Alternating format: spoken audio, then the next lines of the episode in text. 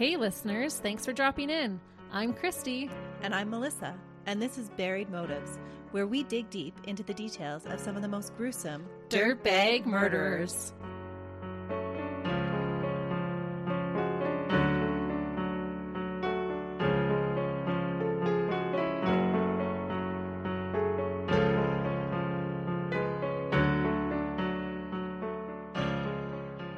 Hey listeners. Welcome back to Buried Motives. Thanks for joining us today. It's almost Remembrance Day, and we want to give a shout out to all the heroes that have served or are serving in our armed forces. We are so grateful for the sacrifices that you make for us and our countries. Absolutely. Sometimes the breadth of those sacrifices aren't always widely talked about. How the military way of life demands sacrifices from all aspects of a soldier's life and their families. That is very true. Often people think their sacrifice ends when they are off duty, and that is not the case. Not at all. There have actually been some contradicting studies done on whether intimate partner violence happens more often among military professionals. But in one study done in the UK, where we'll be visiting today for our case, it found higher prevalences of intimate partner violence and abuse in the military compared to the general population, in both experiences and the effects of that violence. Oh, wow. Do they think that's from like PTSD, that type of a thing affecting that? Well, the study highlighted both non-military and military factors associated with the increased risk of violence, like relationship dissatisfaction, military trauma, and mental health difficulties as key areas that contributed to the intimate partner violence that was among military personnel. I can see how that would happen. So I think it's one of those things that we don't always recognize, that that's one of the other sacrifices that our military personnel make.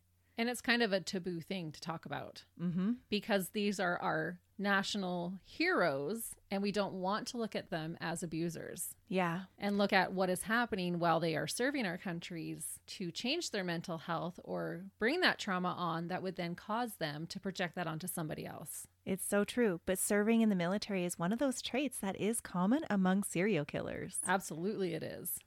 And there are several that go from hero to zero. Oh, no. Today, we're going to talk about a guy that isn't a serial killer, but is a Class A dirtbag. He's a real zero. His personality at times is a complete oxymoron. But despite that, I know he is going to be a dirtbag that you're going to love to hate. Oh, man. I can get really riled sometimes if you haven't noticed. This one's going to rile you up. Oh. This supposed hero uses his military training and expertise to manipulate and terrorize a beautiful young woman. Oh. This case blurs the lines between romantic persistence that we see in all those rom-coms and threatening obsession. This is so unfortunate when we see this kind of thing happen. And I think what makes these type of perpetrators so much more dangerous is they have this military background. They are strong and they are trained to fight.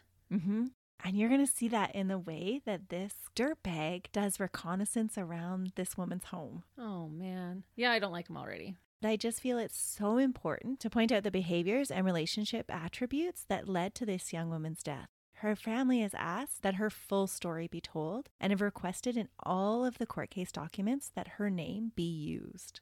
Well, I'm glad that you're covering it today then, because if we can help a victim's family, even just a little bit, we're grateful to be able to do that. Yeah, I totally agree. And I just admire them so much for being able to live in their pain of her loss, to be able to tell her story over and over again so that it doesn't happen to somebody else. So the young woman we're going to talk about today is Alice Ruggles.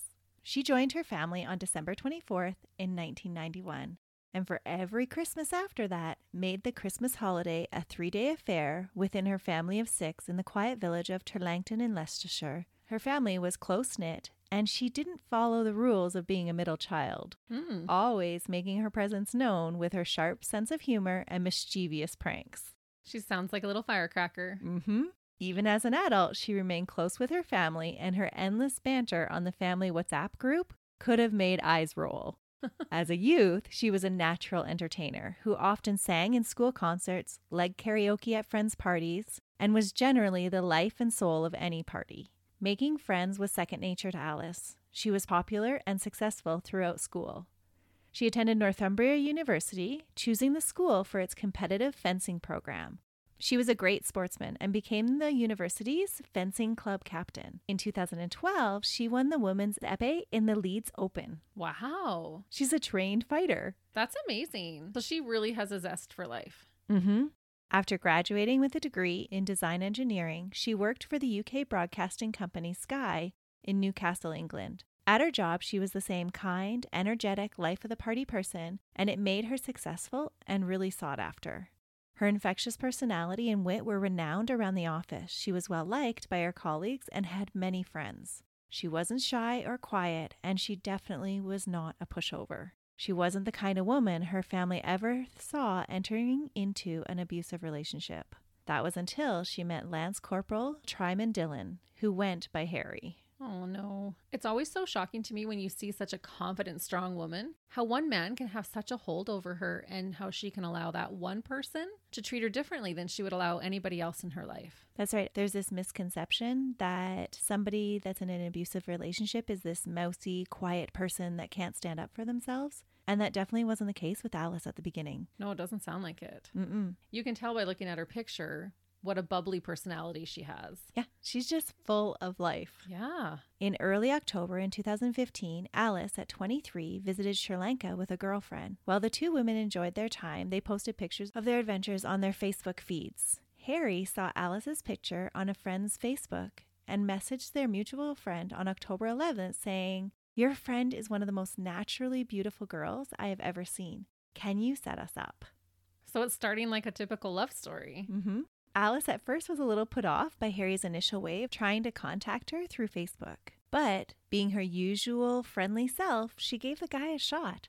Even if he was a little creepy at first, he was a soldier serving overseas, and she didn't feel that there was any real threat or danger in chatting with somebody online who was so far away. And as a soldier, his job is to protect and defend. Mm-hmm. And so you would have this false sense of security dating a soldier. Yeah. The two started chatting online and sparks started to fly. Harry, who had been born with the name Trimaan Dillon, was raised in India as an only child in a devout Sikh household. His father was a lieutenant colonel in the Indian Army, and his mother was an academic. Because of his father's position in the Indian Army, the family moved around a lot. And Trimaan, while naturally socially awkward, began to learn skills needed to make friends wherever he went. But fitting in kind of always eluded him, just the same way as having a permanent house did. Within his family, he had very little control over his life. That would be tough growing up as a military child. Mm-hmm. So it's not really his fault that in his early years, he's not developing those social skills. But he did learn how to kind of manipulate people into friendships. But people were still able to recognize that he was socially awkward. Yeah, sometimes you just can't hide that awkwardness. Yeah, he's like this oxymoron of a personality where he can perform for people and make them think that he's really comfortable, but yet he has these other moments where he's really socially awkward. After graduating high school, Trimaan began to study a degree in strategy management, an interdisciplinary study of planning and implementing steps to meet specific targets, usually in the executive world. So pretty much he studied to manipulate situations to his advantage to achieve a desired outcome. Or at least that's what Trimaan used his discipline to do. And knowing what we know, that sounds super dangerous. Yeah. His studies gave him the opportunity to go abroad at Queen Margaret University in Edinburgh. He jumped at the chance to leave India and his strict family behind. When he arrived in the UK in 2010, he started going by the name Harry and quickly started to enjoy the freedom of being a student in a foreign country without the watchful eye of his parents. Oh, so did he get a little wild when he first got there? He did. The social scene and clubbing were frequent pastimes in his newfound freedom, as well as a very healthy appetite for alcohol and the company of a lot of women. So he's living it up. He is. As his schooling was winding down and Harry was looking for what next to do in his life, I'm sure returning to India and his strict family were not high on his priority list after enjoying so much freedom. So he enlisted in the British Army. And it wasn't a totally out-of-the-blue career choice. His father was a military professional, and Harry had participated in the Indian Army National Cadet Corps for 5 years until May 2006. Oh, so it would seem like a natural progression. Mm-hmm. But during his time at university, the British Army had come in and they had done a recruitment campaign, and that's when he joined the British Army. In the Army, as a 6'1" powerfully built man, Harry found an environment to really succeed in. He thrived in the controlled atmosphere. It had a familiar feeling of his childhood. Oh, I bet. He attended the Royal Military Sandhurst Academy, which is renowned for its first 5 weeks of training being one of the toughest experiences that most soldiers will go through. Ooh. His obsessive nature made him successful, although superiors would later say that he was often outspoken and manipulative, playing one off against another, and was seen to be someone who would regularly question orders and answer back. So he has this pushback against authority. Yeah, sounds like it. Mm-hmm. Harry's trust and integrity were also questioned by his superiors because there was an incident where he made false allegations against a superior, and it turned out to be completely false. Oh, so he's sounding a little arrogant, like, nobody can cross me. I can manipulate whoever I want to get the outcome that I want. Mm-hmm. And he also has this kind of compulsive liar attitude to him as well, to manipulate things into the situation that he wants them to be. He's a little snake. Mm-hmm. With his peers, who were ranked similarly, he did come across as one of the guys. They didn't seem to notice the manipulation or his my way is the only way type attitude. He just came across as being quiet and polite. Oh. But that may have been because he actually didn't spend a lot of time with his platoon, which is quite unusual. In training, Harry always left the base whenever he got the chance. Those that knew him the most would say that he was a little oversensitive and would blow things out of proportion. But none of those character traits that were recognized individually raised enough eyebrows for anyone to pay any particular attention to him. That's interesting. So no red flags by the rest of his platoon? No. But then after the fact, when they started talking to everybody individually and collecting everybody's individual experiences with them, that's when they're like, oh, all of these things were here. We just all kind of missed it, because he was able to do this kind of dual personality. And to be honest, when we meet somebody or we're working with somebody, we're not usually looking for those red flags. No, it's not until after the fact that you start to look for some sign that something was wrong. Right. Sometimes those signs are really prevalent, but sometimes it's that hindsight that's 20/20, and that's where it's golden. Yeah. Through his continued service with the military, under the rank of Lance Corporal, Harry became a member of the 2nd Battalion of the Royal Regiment of Scotland as a signaller, a soldier with the responsibility of handling communications for the unit. Harry also spent time working for the Royal Guard, protecting the royal family when they visited Scotland. No way. So he was like a hero's hero. Yeah. When Harry met Alice, he was on tour in Afghanistan. She quickly fell for the handsome soldier that was so sweet in his communications. During the first 3 months of their online relationship, it sounds like they were completely besotted with each other. Harry was attentive and caring and always took the time to message her, unlike other men who didn't return her calls and never took any initiative. She would brag to her older sister Emma that, quote, he speaks to me every day and he gets really upset if we can't speak. It's so nice. Oh man, hindsight, there's a red flag there. But also what just came into my mind is how low as women have we had to set the bar where we're so excited about a man because he speaks to us every day. Yeah, that is a little bit sad, hey? It is. Mm-hmm. Alice would gush to her friends and family about her new boyfriend, who sent her packages and presents and would defend him to anybody who pointed out anything unusual about Harry or the relationship. Alice had a falling out with her friend who had introduced them, because she had commented that she didn't completely trust Harry and what he was telling Alice, because he would say and do weird stuff. Harry downplayed Alice's troubles with her friend by saying that he was frequently misunderstood by others, especially women. He even told her about his crazy ex-girlfriend and how she had misunderstood him too, to the point where there was a restraining order filed against him, but it was laughed out of court, all because it was a misunderstanding. That is such a red flag. Mm-hmm. If the guy you're dating is trying to tell you that the woman who has a restraining order out on him is just crazy, nuh-uh. Yeah. No. In all of it, Harry made himself the victim. Alice believed Harry's side of the story, and she felt that she was lucky to have such an honest man in her life that would tell her about his past. Yeah, I could see how that would be a thing to kind of bond them. And he's putting on the charm right now. And so it would be easy to believe, with how he's treating her, there's no way he could do this to a woman. That's right. If Alice had checked Harry's story about his crazy ex, she might have left him a little sooner. In 2012, Harry had been in a relationship with Aniko Nemeth. After a whirlwind 9-month courtship, the two were engaged to be married, but the bride got cold feet. She broke things off with Harry, and things quickly got nasty. He resisted the separation and repeatedly tried to contact her after she broke it off. A month after the breakup, while out with a male friend, Harry unexpectedly showed up and was very aggressive, up in their faces, demanding to know why this man had taken away his girlfriend. He then squared off to Aniko and stopped short of hitting her in public. What? Instead, he spit in her face and ran off. What a pig. Mm-hmm. Later, he sent a whole bunch of derogatory and threatening texts, which Aniko turned into the Kent police.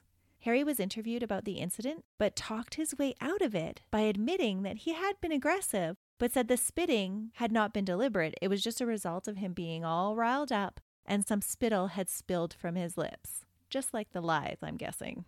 Oh my goodness. Yeah, I'm starting to feel a little bit riled. What a coward. There is a big difference between spitting in someone's face and just spit from your mouth flying out as you're yelling. Mm-hmm. And he's so cowardly in the fact that he spits in her face and then runs away.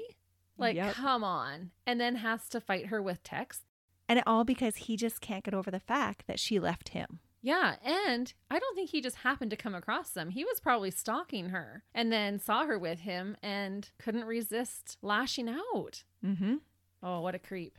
For this incident, Harry was placed on bail with the condition that he stay away from his ex, and the army was notified of his troubling behavior. But that was it. He had this restraining order, and as long as he promised to stay away from her, she didn't continue to press charges. The first signs of trouble in Alice and Harry's relationship was noticed by her family on Alice's birthday, before she and Harry even met face to face. Oh. On Christmas Eve, Alice had been invited out, and Harry was upset that she was going to attend. So he sent her a text about seeing another woman. This upset Alice and changed her plans. The incident seems so minor at the time, but when viewed in hindsight, her parents recognized this as one of the warning signs that they had missed. Harry had manipulated Alice's emotions to get a behavior that he had wanted. I was just going to say, this is total manipulation. Mm-hmm. And if I'm just newly dating a guy and he's like, if you're going to go out on Christmas Eve, even though I'm not there. On your birthday? Yeah. On your birthday, Christmas Eve, then I'm going to go see another woman. I'd be like, bye. Give her a hug for me. See you later. If only Alice had done that. Oh. And we're not victim blaming at all. It's easy to say what I would do, but when someone's in that situation, it can be a lot different. And she's already developed feelings for him. Mm-hmm. She's over the moon for him. Yeah, but just how ignorant of him, not even wanting her to go out and celebrate her birthday and on Christmas Eve. Yeah. Despite their little spat at Christmas, all was quickly forgotten with some smooth talking by Harry, and the two officially met face-to-face in January 2016 for the first time.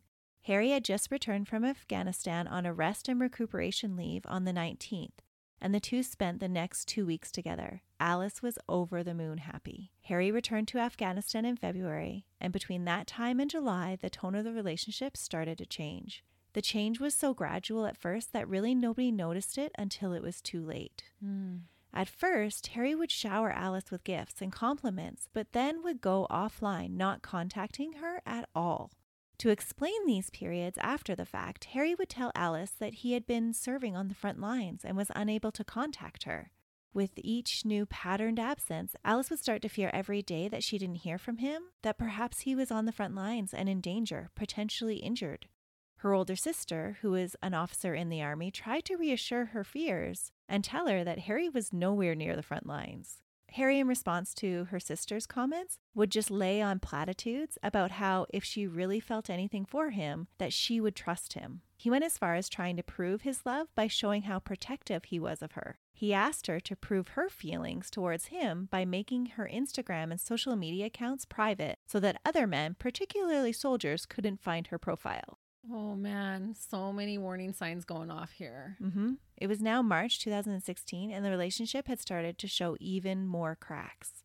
Despite Alice going along with Harry's demands to prove that she loved him, he continued to become even more jealous and controlling. He would text her all the time, and if she didn't answer right away, he would become upset with her, questioning her about what she was doing and who she was with. He would even ask her to send photos to prove where she was, which she did because she wanted to prove her feelings towards him and to make Harry feel more secure. She had nothing to hide after all, so what did it really matter to her? And she's just feeling he's in so much love with me that he needs to protect me and know I'm okay. Mm-hmm. And when Harry was happy and secure with the relationship, he would again shower her with gifts and compliments and be very sweet and attentive. Oh. And so she was just trying to keep him happy.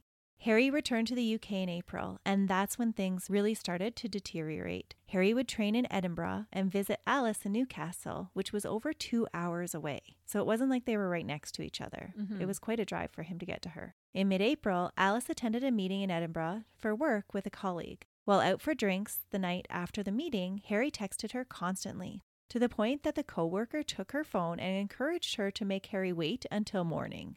Alice tried to enjoy herself, but just couldn't relax. And it turns out she had a reason to be anxious. Harry showed up at the hotel that night upset and looking for a fight. The two stayed up most of the night arguing, and by the next morning, they were present at breakfast together, but purposely sat away from Alice's friends and colleagues. Alice was so embarrassed by the whole thing. Oh, yeah. Mm-hmm.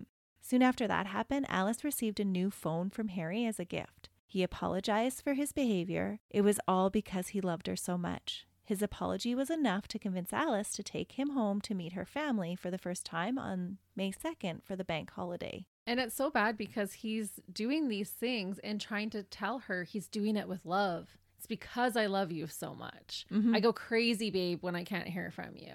My mind just races. I'm so worried about you. So I have to know where you are at all times. I'm giving you this phone. I'm going to track where you are. And I need you to text me back. Right. Remember that she's just turned 24 and she's new at this whole love scene. She doesn't really know what true love is or what a relationship looks like yet. She's still pretty young and naive in the whole relationship world. Mm-hmm. Her family's first impressions weren't stellar. They felt that Harry was nice and polite, but a little immature. He had tried too hard to impress them and came across as a little insincere. But they just kind of all chalk that up to meeting the parent jitters. Yeah, but they're getting this he's a BSer kind of vibe. Mm-hmm. Perhaps sensing her parents' lack of enthusiasm for Harry, Alice started spending less time at home. In May, there was an incident at her house between her roommates and Harry. Alice had thought that she had overheard one of her roommates call her a derogatory name and had told Harry about it. He immediately jumped to her defense and threatened the roommate. The threat was scary enough that the roommate considered going straight to the police, but out of respect for Alice, gave her a warning that if Harry did anything like that again, he would go to the police. So she had a male roommate. Yeah, she lived in a house full of other roommates. She had several male roommates and a female roommate as well. Oh, and that must have made him crazy, going out of his mind, knowing that she's living in the same house as a man. Mm-hmm. Even though I'm sure nothing was happening, but his insecurities would have been going crazy. Yes. And so he makes this living situation for her so difficult. Oh, yeah. Her roommate started to pull away from their relationship with her, and Alice started to look for a new place to live because of the tension between Harry and the roommates. Oh, man. Alice told a coworker around this time that, quote, before I met him, I never fell out with anyone. Alice felt miserable because she felt like she was losing all of her friends. Her relationships were dwindling, and the only one that really still existed was the one with her and Harry. Which is so frustrating because it's because of Harry that all of her other relationships are dwindling. And that's what abusers do. They want to isolate you from your family, from your friends, from those people who are going to help you. Mm-hmm. That's the pattern, yeah. Right? That's what makes you rely on them more and second guess leaving them even more. Yep, because then he's like, no, hun, I got you. I'll never leave you. All these other people are fake. I'm the one here for you. Mm-hmm. But that relationship with Harry, it wasn't going well. The two were fighting more and more. Harry's once subtle controlling ways were becoming more overt. He began to have an opinion about the way that she dressed and what she spent her money on. Christy's rolling her eyes. I am. I should say I'm rolling my eyes, listeners. You can't see it, but oh my goodness. At the same time, Harry started telling Alice about his past involvement with gangs in India and knowing people that would carry out acid attacks on women that disobeyed. He laid groundwork that made him this powerful soldier that was trained in combat with scary connections and as a communications officer could find out any information. He did all of this to intimidate Alice and make her think twice about leaving him. Oh my goodness. He's wanting her to now be fearful. Mm-hmm. He wants her dependent on him and to be afraid of him. Yeah.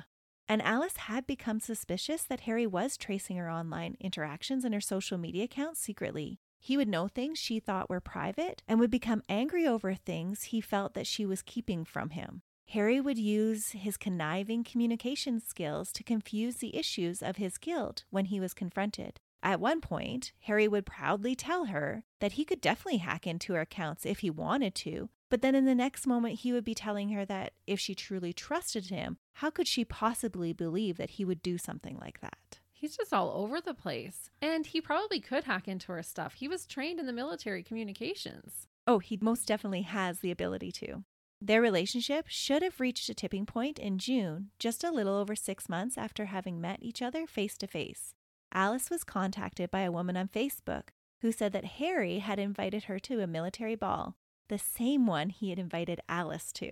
The woman shared with Alice that the two had met on Tinder and that Harry had quite an active profile on there. It was active at the time that they're dating. Uh-huh. Oh, he's such a dirtbag. Alice was devastated. Not only had she been bragging to her friends and family about this ball and had already bought a dress, but this man who she had lost so many relationships over wasn't who she thought. She had been suspicious of Harry's behavior before, but he had always made her believe that she was being paranoid or just being a crazy, jealous person. And that, my friends, is called gaslighting. You're right. Total gaslighting.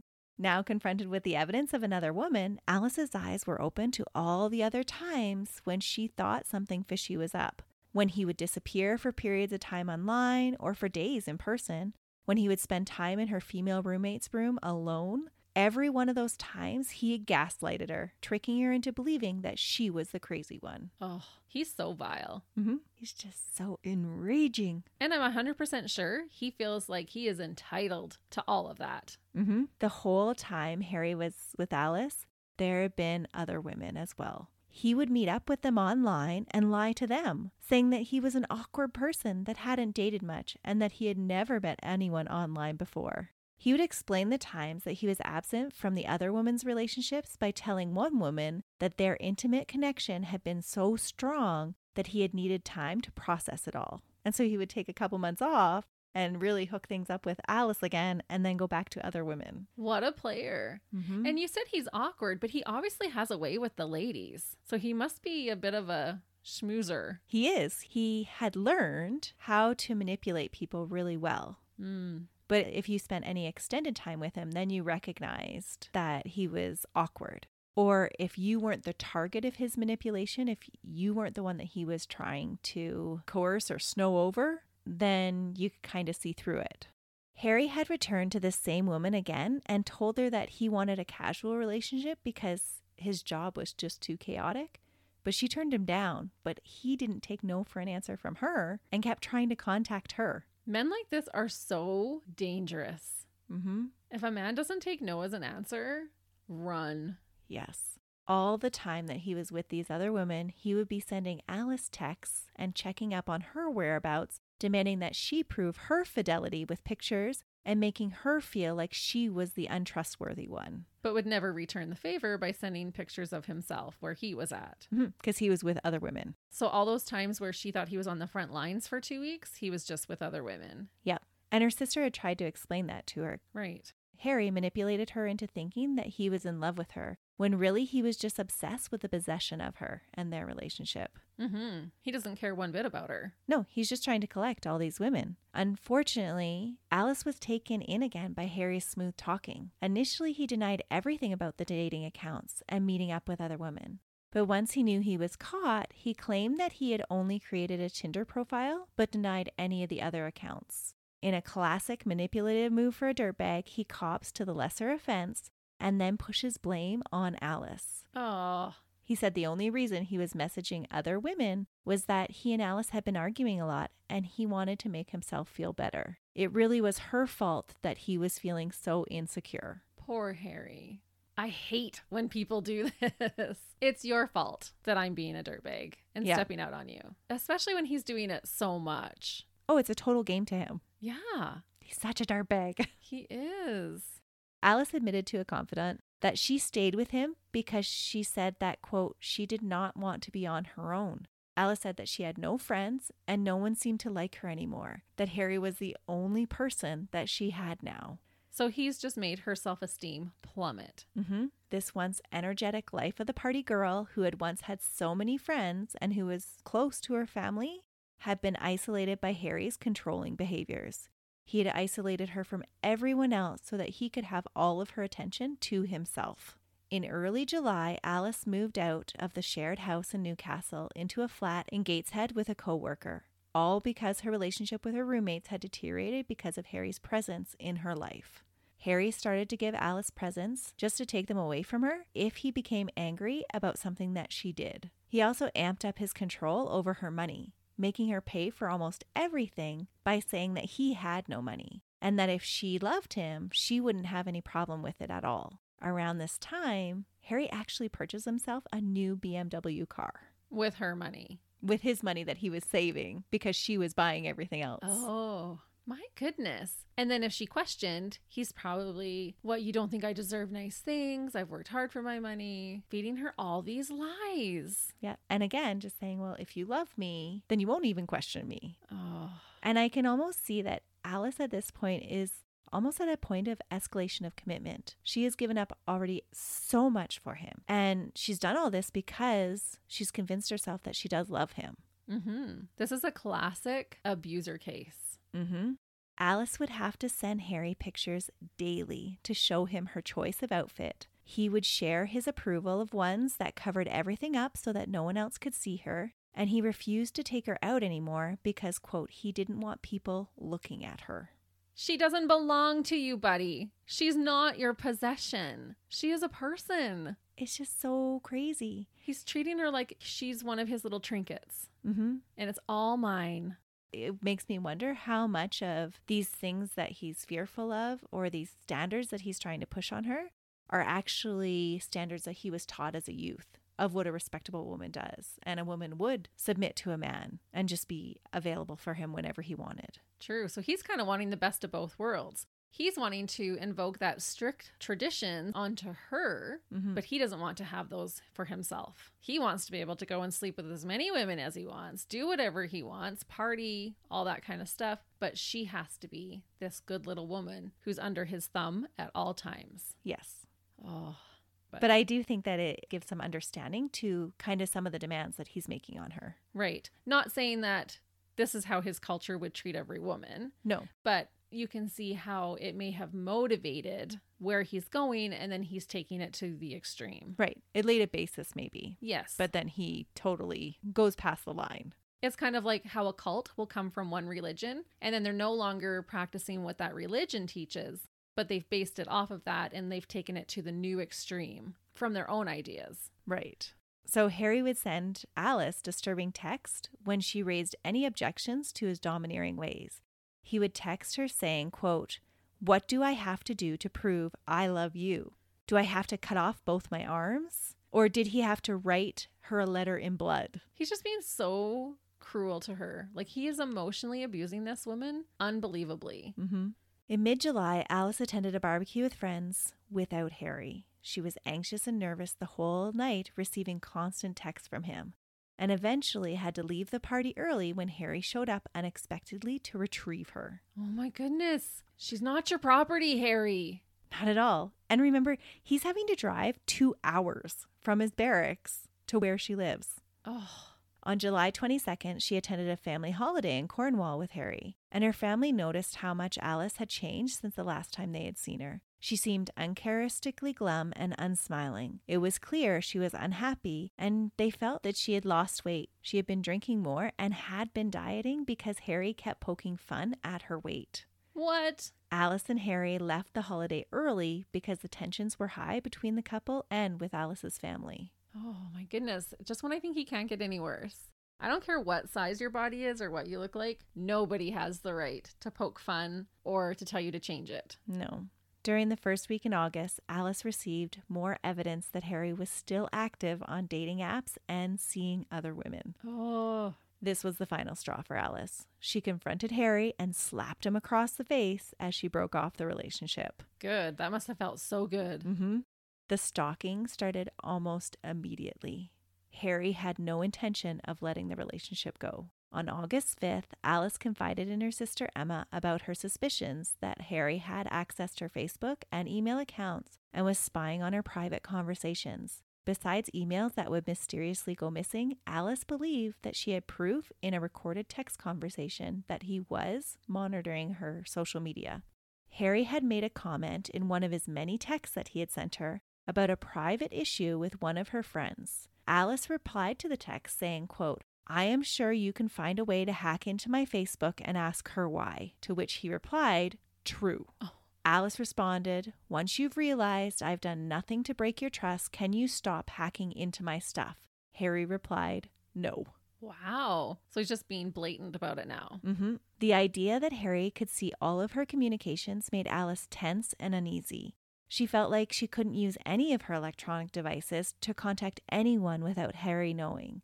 The constant feeling that he was watching her all the time just increased her social isolation from everyone else. Emma tried to encourage her to go to the police with her suspicions, but Alice was wary to do it because she had slapped him and she felt that he would just turn the whole situation around on her and make the police laugh her out of the precinct, just like his ex before her. And I wonder how much in the back of her mind she's remembering the things he said about how he has these connections of people that can hurt her, guys that throw acid on women, all these different things. I would be feeling leery myself. Oh, I'm sure they're all playing on her mind because, again, like she's relating herself to that crazy ex. She doesn't want to look like that crazy ex that he was always complaining about. Right. And this is a whole new way of terrorizing people electronically. Mm-hmm. That way back, people didn't have to worry about, but that's becoming a bigger issue nowadays. It absolutely is. And it actually plays into one more reason that Alice was reluctant to go to the police. She feared retaliation from Harry. He had made it clear to her how powerful he was. And if physical power wasn't enough, he had made these veiled threats to disclose intimate photos of Alice that were in his possession, images that he had coerced her to take, telling her that everyone in the barracks received similar messages from their girlfriends. And if she loved him, she would send him them. Oh, that is a real thing that's happening right now. Mm-hmm. And so he's blackmailing her. Yeah. With these photos that he has of her. Yeah, this has become a big thing. Even in Canada, I know that there have been laws passed now about revenge porn. When people are coming out of a relationship and they will share intimate photos that have been shared with them willingly during the relationship, but then they get mad, they break up, and they blast out these photos, which is so despicable. It is such a dirtbag move. It is. And I just feel so bad for her because she hadn't wanted to take them, but she felt that she needed to take them to make him feel secure in their relationship. Yeah, that is really sad.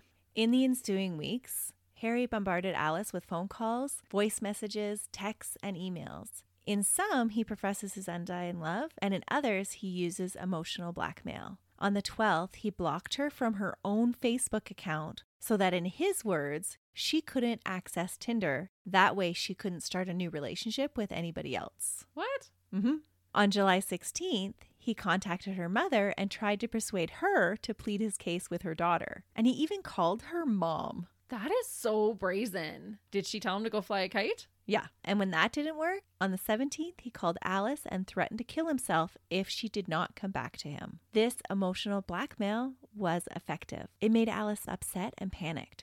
She called Emma, who used her connections in the army to contact the relevant battalion orderly officer at Glencourse Barracks to check on Harry. Emma shared with the officer that Harry was being abusive towards Alice and looking for attention. There were no official reports of what the battalion orderly did with that information, but Emma said she was informed that the necessary welfare checks had been made on Harry, and he was fine with no signs of stress. He was confused as to why anyone would turn up in his room. He denied, saying he was going to kill himself, and blamed Alice for making things up. So it just shows how much of a manipulator he's being. Mm-hmm. He has no plans of taking his own life, but he wants her to be manipulated into taking him back. And he's banking on her being the kind-hearted person that she is. Yeah. He's using that against her. Absolutely. In September, Alice visited her sister in Germany for the weekend. Emma noticed how much weight again Alice had lost. Alice said it was because she was stressed out about Harry's behavior and was forgetting to eat. Alice was trying to move on, but Harry was making it impossible with his stalking. She blocked him from everything that she could and sent him very clear messages that she wanted no further contact with him. but he found ways around her blocks, using his friends' phones and creating fake Facebook accounts to contact her. Alice met a young man while visiting Emma, who she tried to develop a friendship with using WhatsApp. But again, Harry found a way to hack into that messaging as well. What? He contacted the man on September 22nd, telling him that Alice had been lying about not wanting to be with Harry. And he even sent screenshots of text messages to this guy, claiming that they confirmed what he was trying to tell him, that she's playing both of us off each other, that she really wants to be with me. And so this poor guy, caught in the middle of all this drama, unfortunately told Alice that he wouldn't contact her for a while so she could sort things out with Harry. Which is a normal response. Oh, absolutely for this guy, but I just feel so bad for Alice. Yeah. After 4 days of silence, Alice finally convinced this new fellow of the real situation, and they continued their friendship, making plans for the man to visit from Germany later in October. Okay. So she eventually does get him to believe her, that she's totally over Harry. This experience, though, made Alice terrified about the lengths that Harry was willing to go to. She attempted to call the non-emergency line for the Northumberland Police on September 24th. She waited on hold for almost 7 minutes and then decided that the line was too busy and that she would call back later. Because this was the non-emergency line, right? She didn't want to make a big fuss because she didn't want to come across as that crazy ex-girlfriend. On September 30th, Harry, after failing to set up a hookup with a woman online, traveled 386 kilometers or 240 miles round trip from his barracks to Alice's flat. Minutes before 10 p.m., Alice received an angry voicemail from Harry saying that he didn't know what was going on. Just a little over 15 minutes later, she heard a knock at the door and went to answer it, but no one was there. Oh. Alice quickly called Harry back and asked him where he was, because she's like, he's at my apartment. He's tormenting her. Mm-hmm. He lied and said that he was in Princess Gardens in Edinburgh, but that he was so glad that she had called him. He used this opportunity to plead his case to get back with her. No. Crying and carrying on, telling her everything that he felt she wanted to hear, trying to convince her to let him back in her life. She doesn't. Not at all. Oh, good. When she finally got off the phone with the sobbing Harry, she hears another knock at the door. Ooh. Again, she goes and looks through the peephole, and no one is there. So he was there. He had to have been there. He's most definitely there because a third knock came, this time from her bedroom window. Alice opened the curtains and there was Harry. Oh my gosh. Could you imagine the terror that would have flown through her in that moment? She already knows that he is berserk and emotionally worked up. Mm-hmm. Harry was just standing there with flowers and chocolates. What? He placed the flowers and chocolates on the windowsill and then started walking backwards with his hands in the air, stealthily disappearing into the night's darkness. Yeah, that's not normal, dude. You don't play Nicky Nicky Nine Door at the front and then show up at her bedroom window? So creepy. Yeah. Alice was absolutely terrified now and had to call a friend to come and stay with her at the flat. Yeah. That evening at 10:35, she received another voicemail from Harry saying he would appreciate another return call from her. Harry also sent a text letting her know that he had been in the garden since 5 p.m. just doing reconnaissance. So he'd been sitting out in her backyard. And walked straight out. And walked out. And where in his right mind does he think that, oh, yeah, that's going to turn me on. Great. Come on in. Yeah. But if you watch all those rom-com movies, they come up to the window, they do these great romantic gestures. Yeah, but they don't sit in your backyard stalking you for 5 hours. That's creepy. It's so creepy. And up until this point, he's not been physical with her, correct? Correct. Okay. Just past midnight, though, he sent another voicemail trying to explain his actions. He said, quote, "You said guys like me end up killing people. That's why I just left them there and walked straight out.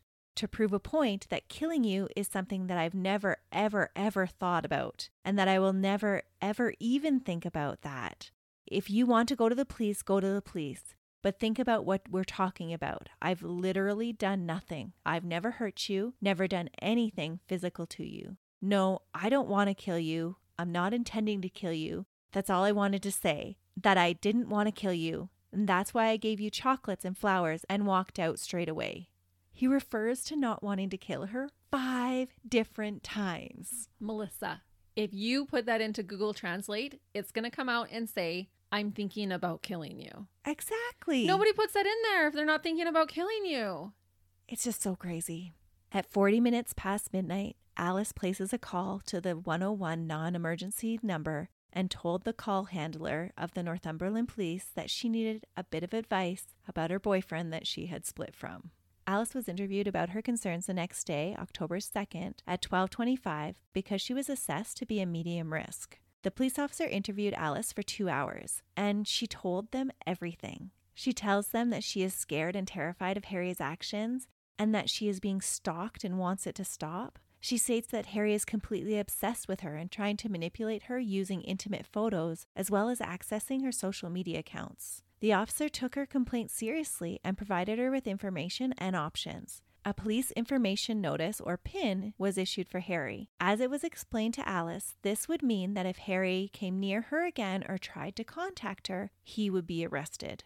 The officer referred her to Victims First as a support, and he lets her know that he's going to try and retrieve the intimate photos. Alice is relieved by this interaction, and she tells her families that she feels like this is finally going to be over. Yeah, because finally someone is willing to help her. Mm-hmm. As promised, the police officer contacts the Army barracks in Scotland and requests that Harry's superiors should speak to him about not contacting Alice and for the intimate photos to be deleted.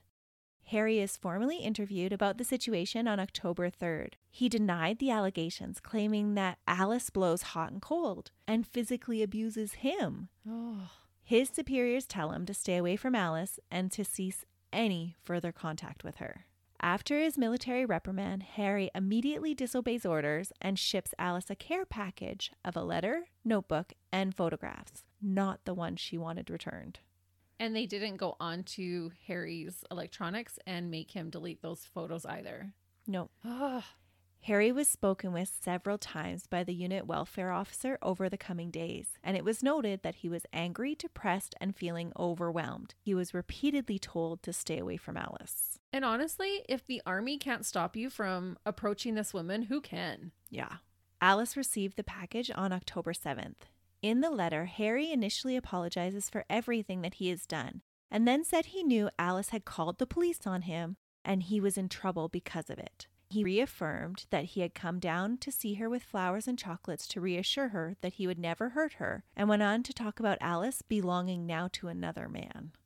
Just his wording of "you belong to this other man now" shows that he thinks Alice is a possession. Totally. Mm-hmm. No, she doesn't belong to anybody. She can choose who she wants to share her life with, but yeah, she's not giving her life to you. So when Alice receives this package, she immediately calls the non-emergency line again to report this contact. Mm-hmm. Both times Alice talks to someone at the non-emergency line, she is calm and polite. And both times her calls are documented as harassment without fear. Because she wasn't irate or overly emotional, it doesn't seem as if she was taken very seriously. Because she was able to remain calm, it had been interpreted that that must mean that she wasn't really afraid of the man who was stalking her. What? That is the most ridiculous thing ever. Mm-hmm. And you can listen to these recordings of her calls to the non-emergency lines, and you can tell that she's trying to be very polite. She doesn't want to come off like this crazy ex, that she just wants this taken care of. And she wants to be level-headed enough to portray the right information. Mm-hmm. So what, we have to be frantic and crying and screaming to be taken seriously? Apparently. That's bizarre. Yeah. According to the officer that interviewed Alice the second time, he asked Alice if she wanted Harry arrested. Alice replied no, because she didn't want him to get in trouble at work, but that she did want him to stop contacting her. So they didn't go out and arrest him. Hmm. From Alice's family, they say that after contacting the police the second time, Alice felt completely fobbed off. The family contends that Alice expected Harry to be arrested automatically once the PIN was breached, because that's how it was described to her by the first police officer. But she had said she didn't want him arrested. Right. So her family says that the fact that she made the second call proves that she did want the arrest to happen. But Alice had told both her mother and her sister that the way the police officer had asked, by saying, "What do you want us to do about it? Arrest him?" was with a tone that suggested this would be a ridiculous course of action. Alice felt that she was wasting their time, and therefore she felt like she was obligated to say no. That's terrible. Shame on them. It is super sad. The police do follow up with the army, and Harry is again approached by his superiors. He rubs off the whole matter as a misunderstanding, saying that, quote, he was in a relationship with a girl who had gone off with another guy in Germany and that she was avoiding him. He said he was still in a relationship with Alice and that he was trying to talk her around. So just totally blaming her. Mm-hmm. The next day, he contacted Alice's mom again through Facebook very early in the morning, again calling her mom and telling her that he is upset and still wants to be with Alice. Alice contacted her mom on the same day too. She is scared and has been fixating on Harry's earlier voicemail that said he wasn't going to kill her over and over again. Yeah, that would have freaked me out so much. Mm-hmm. They talked about stalking websites and moving flats. But her mom tells her to trust the police advice and that if she just ignores him, he will go away. And her mom feels too that because the police are dealing with the matter, that moving flats might be a little bit premature. So she's trying to calm her down. Yeah. And I mean, that's so unfortunate because her mom had no idea what was about to happen. No. And that's the whole point that her parents make after this, is that they missed all the warning signs, and so that's why they want Alice's story told over and over and over again, so that people learn the warning signs. Yeah, if you're in a relationship that sounds similar to this, or you know somebody who is in a relationship that sounds similar to this, it's a serious matter and should not be taken lightly. You're absolutely right. On October 10th, Harry uses his manipulating ways and contacts a sergeant in the army, an old buddy of his. He tells him that he's been having difficulty with Alice. He says that they have been arguing a lot and that she has been physical with him a few times and that he's been told to leave her alone. Harry tells his sergeant buddy that he believes Alice is trying to deliberately set him up to be arrested.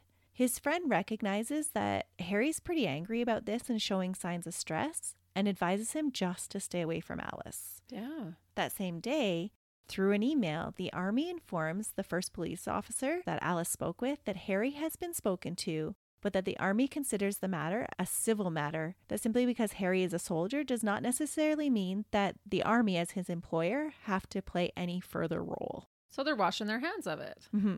They're like, stop contacting us and telling us what to do with our employee. Oh, I wonder how they felt later. And as you were telling me that, I wonder, because we've talked a few times about dirtbags who blame the victim. It's their fault. I'm the one who's at risk. Do you think they believe that in a sense to justify their actions? Oh, I think he totally believes it. I think they must believe it to a degree. After getting his friend to vouch for him, Harry ignores his sergeant friend's advice and drives to Alice's apartment. He creeps through the back garden and takes pictures of her open bathroom window. That same day on October 10th. Oh, it's hard because is an employer responsible for what their employee is doing outside of work? No. Like if you worked at Walmart, you wouldn't be calling Walmart to say, you know, your employee is doing this to me. But it's a little different when he's in the military. I feel it is because they have trained him to give him the skills to do these creeping missions that he's doing in her backyard. Yeah.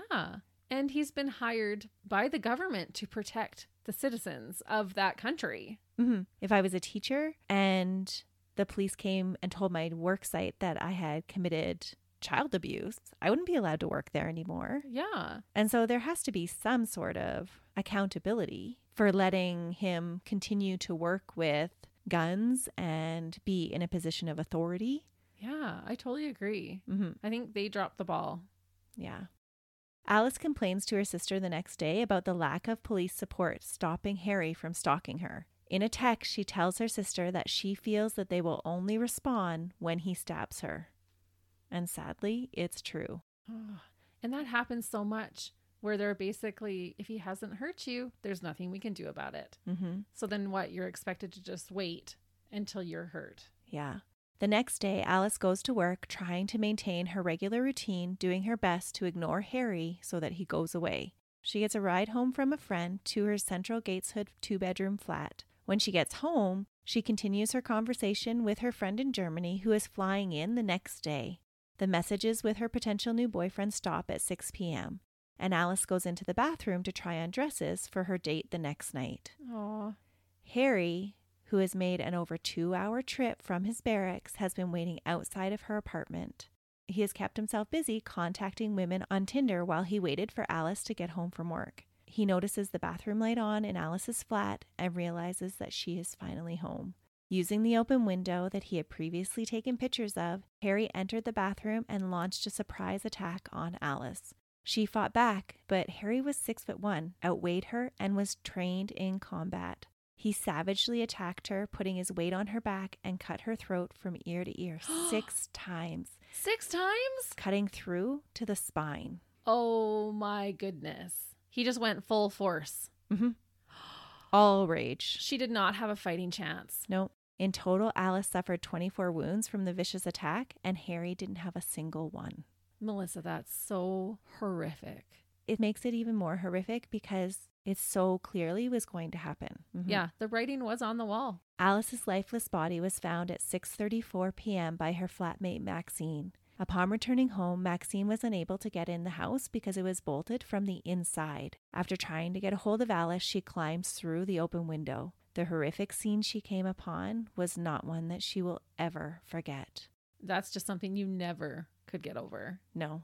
When police respond to her chilling 911 call, it doesn't take long for them to establish who the prime suspect is. The man that Alice has been telling them she is terrified of. And Maxine actually even gives them Harry's name during the 911 call. Yeah, everybody knew it. There was no question who did this. Mm-hmm. And it's so frustrating because look how many times she went to them for help. Yeah, everybody knew what he was doing to her. Yeah. Harry was arrested that evening in his barracks. On his drive back to Edinburgh, he had thrown out Alice's phone and the knife along the way. Initially, Harry claims that he didn't commit any murder, that he had been at the house to talk things through with Alice and that she had attacked him. She was the violent one after all. Yeah, and he has no wounds on him. Yeah. In a struggle, he had tried to disarm her, but she had cut herself when he blocked a lunge, and the knife stabbed her when she fell down onto the floor. I don't know what he was thinking, but he must have totally forgot in his rage just how many times he had stabbed her. And slit her throat 6 times? Mm-hmm. That's not accidentally falling on a knife. No. That's what I mean. He tells them this story that obviously is not true. Mm-mm. The 2 wounds that he describes in no way count for any of the wounds on Alice's body. And were probably not the lethal wounds either. No. Which just speaks to how much rage he had in him. I just can't even get over. I'm still stuck on that. Cutting her throat 6 times. That is so much overkill. Mm-hmm. Which is so interesting to me because to me that says this is a hugely emotional attack. Yes. Right? That he was really feeling something towards Alice, yet his actions of going after other women and like he was on Tinder while he was waiting for her to get home show me that he couldn't have had that much of an emotional connection to her. Oh, I think absolutely he did. Oh, you think so? Yeah, I do. I just think he felt so entitled that he could have all the extra sexual relationships that he wanted, that he deserved that. And she was pushing him away. So he was justified in getting it from somebody else. I guess, yeah. I think his feelings for her turned into a full-blown obsession. Obsession and possession. Yes. And I'm wondering if it happened that night because he has still hacked into her information. He knew that this other man was coming the next day. Oh, I totally think so. And that phone that he had given her earlier, I largely suspect that that's how he was hacking into all of her things all the time. Because he had given her that phone. He had provided it for her. Right. He probably had the software already all installed in there so that he could monitor her every move. Mm-hmm. So during the trial in April 2017, Harry again tries to tell this story about Alice accidentally falling on the knife. When asked about why he would abandon the murder scene, he tried to manipulate the jury by gaining sympathy. He claimed that seeing Alice's blood had given him a flashback to a helicopter crash in which 5 colleagues died, including one who had had his throat cut by his visor. So he tried to use this PTSD defense. The prosecution poked holes all through this story and proved that Harry had never seen any of those casualties. There had been a terrible helicopter crash where 5 soldiers had died, but he hadn't been a part of the crash. He had only been at the site 2 days later to guard the crash site. Yeah, well, you said he never really was on the front lines. Yeah, but he tried to manipulate sympathies from the jury and to use the deaths of other soldiers as a defense to do that. Oh, that is so low. Mm-hmm. How dare you? Yeah. Honestly. It's just wrong. Yeah. Nobody had any sympathy towards him. As his verdict was read by the jury that had deliberated only 2 hours, Harry showed no emotion at all. He hadn't shown any emotion during the whole trial, a fact that angered the judge and was addressed in his sentencing statement. Judge Paul Sloan said, "Not a shed of remorse have you shown from first to last. Indeed, you were concentrating so hard on getting your story right when giving evidence, you forgot to even shed a crocodile tear." Harry, at 26, was sentenced to at least 22 years in HMP Durham. Since then, he has appealed his sentence, but it's been denied so far. Thank goodness. Hopefully it continues to be. Mm-hmm. But he's still going to be a young enough man when he's released. Yeah, he'll only be 48. Oh my goodness. In the aftermath of the trial, Alice's family have made it their mission to share Alice's story and to raise awareness about coercive control and stalking. They started the Alice Ruggles Trust and lobby to bring about lasting improvements in the management of perpetrators and the protection of victims. Dr. Sue Hills, Alice's mother, made this statement, quote, "We believe there are important lessons to be learned from what happened to Alice. We didn't think that she was the sort of girl that something like this could happen to. We welcomed him into our family, and he came across as a normal person. Unfortunately, he was a cruel, manipulative bully who made Alice miserable and took her away from us. With hindsight, there were many signs of stalking and coercive behavior that we did not recognize. Everybody should know these signs. We all hope to do as much as we can from now on to learn lessons, to raise awareness, and ultimately, we all sincerely hope to prevent what happened to Alice happening to others." Wow. How brave of her to share that, because you would feel that guilt as a parent for missing those signs. And so instead of just taking that inward, to stand as an advocate and share that story so that hopefully it can prevent it from happening to someone else. Because not only did he take her life, he made the last years of her life a living hell. Mm-hmm. He took that joy away from her as well. Yeah. And I thought it was so sad. In one of the victim impact statements, her mom talks about how she has to now live with the fact that she told her just to ignore him, just pretend that he isn't there. Yeah, ignore him and he'll go away eventually. Yeah, that was her advice. And so she has to live with that. And so now she fights even harder. And I think the strength of this family to live in their pain all the time, to have it rehashed all the time, to tell their story over and over again, just so it doesn't happen to somebody else's child, is an amazing thing to do. Mm-hmm. It really is. And it really speaks to what beautiful people they are. Yeah. In the years since Alice's death, there have been positive changes brought about by the domestic homicide review into her death and the events surrounding it. At the local, regional, and national level, the UK is making changes to help bring awareness to stalking cases, and this provides a little comfort for Alice's family. They are starting to train officers on how to recognize stalking, and when somebody isn't screaming hysterical on the phone doesn't mean that they're not afraid. Mm-hmm. And that we shouldn't have to wait till it becomes physically violent to intervene. And that was really the case with Harry, is that he had never abused her until he slit her throat. Yeah, the first time was the last and only time. Yeah. She was not given a second chance of the physical abuse. Not at all. And that is the case of the manipulating, gaslighting weasel of a man, the dirtbag, Trimaan Harry Dillon. Wow. That was an emotional ride. The last couple of cases that we have talked about have been ones that have seemed so preventable in hindsight. Mm-hmm. Yes, this case, as well as definitely the one I covered last week about Mary and Roxanne. Yeah. And hopefully our listeners will know a few more of the signs of stalking and coercive relationships and what's healthy and what's not. Mm-hmm. And if they are in one of those relationships, that they have the courage to ask for help. And if you know somebody that's in one of those relationships, to offer help. For sure. It needs to be taken seriously. Mm-hmm.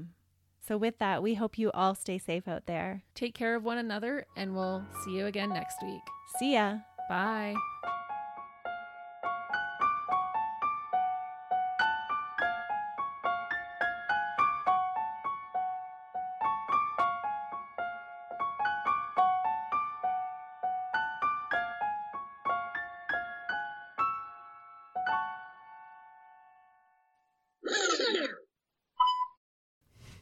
I knew you were going to say that. Yeah, let my stomach talk. Hold on. We were going back and forth talking about different things, and we're like, oh, we'll just paste that in. And I'm like, it's not that easy. Just paste it in. was yelling at us. A way of trying to contract. That sounds gross.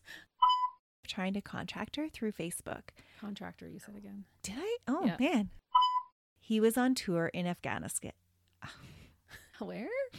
Afghanistan? When Harry met Sally. That's totally came into my mind. I was like, oh, why isn't her name Sally? That is totally what came. You're like, when Harry met. No, we just talked about that last week. Don't cut off any more arms. Mind you, for Harry, maybe. Saying that he would repreciate, right? Oh, man. Melissa, I repreciate you. I'm so glad. She tells them that she is scared and terrified of Harry's... sorry, I burped. That's okay. Mm-hmm. And did she... and sorry, I can't say that. Did she tell him to take a hike? Yeah, exactly. I'm like, how do I say this and make it sound okay that I can air it?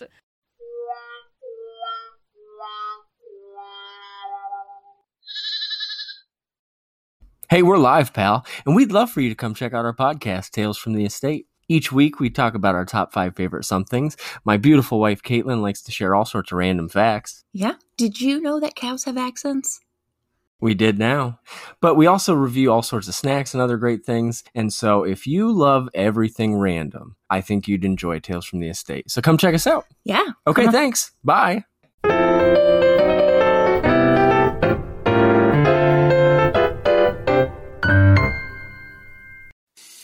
I'm Matt Kundle, host of the Sound Off Podcast, the show about podcast and broadcast. Since 2016, we've been speaking with amazing people who have populated your ears for decades.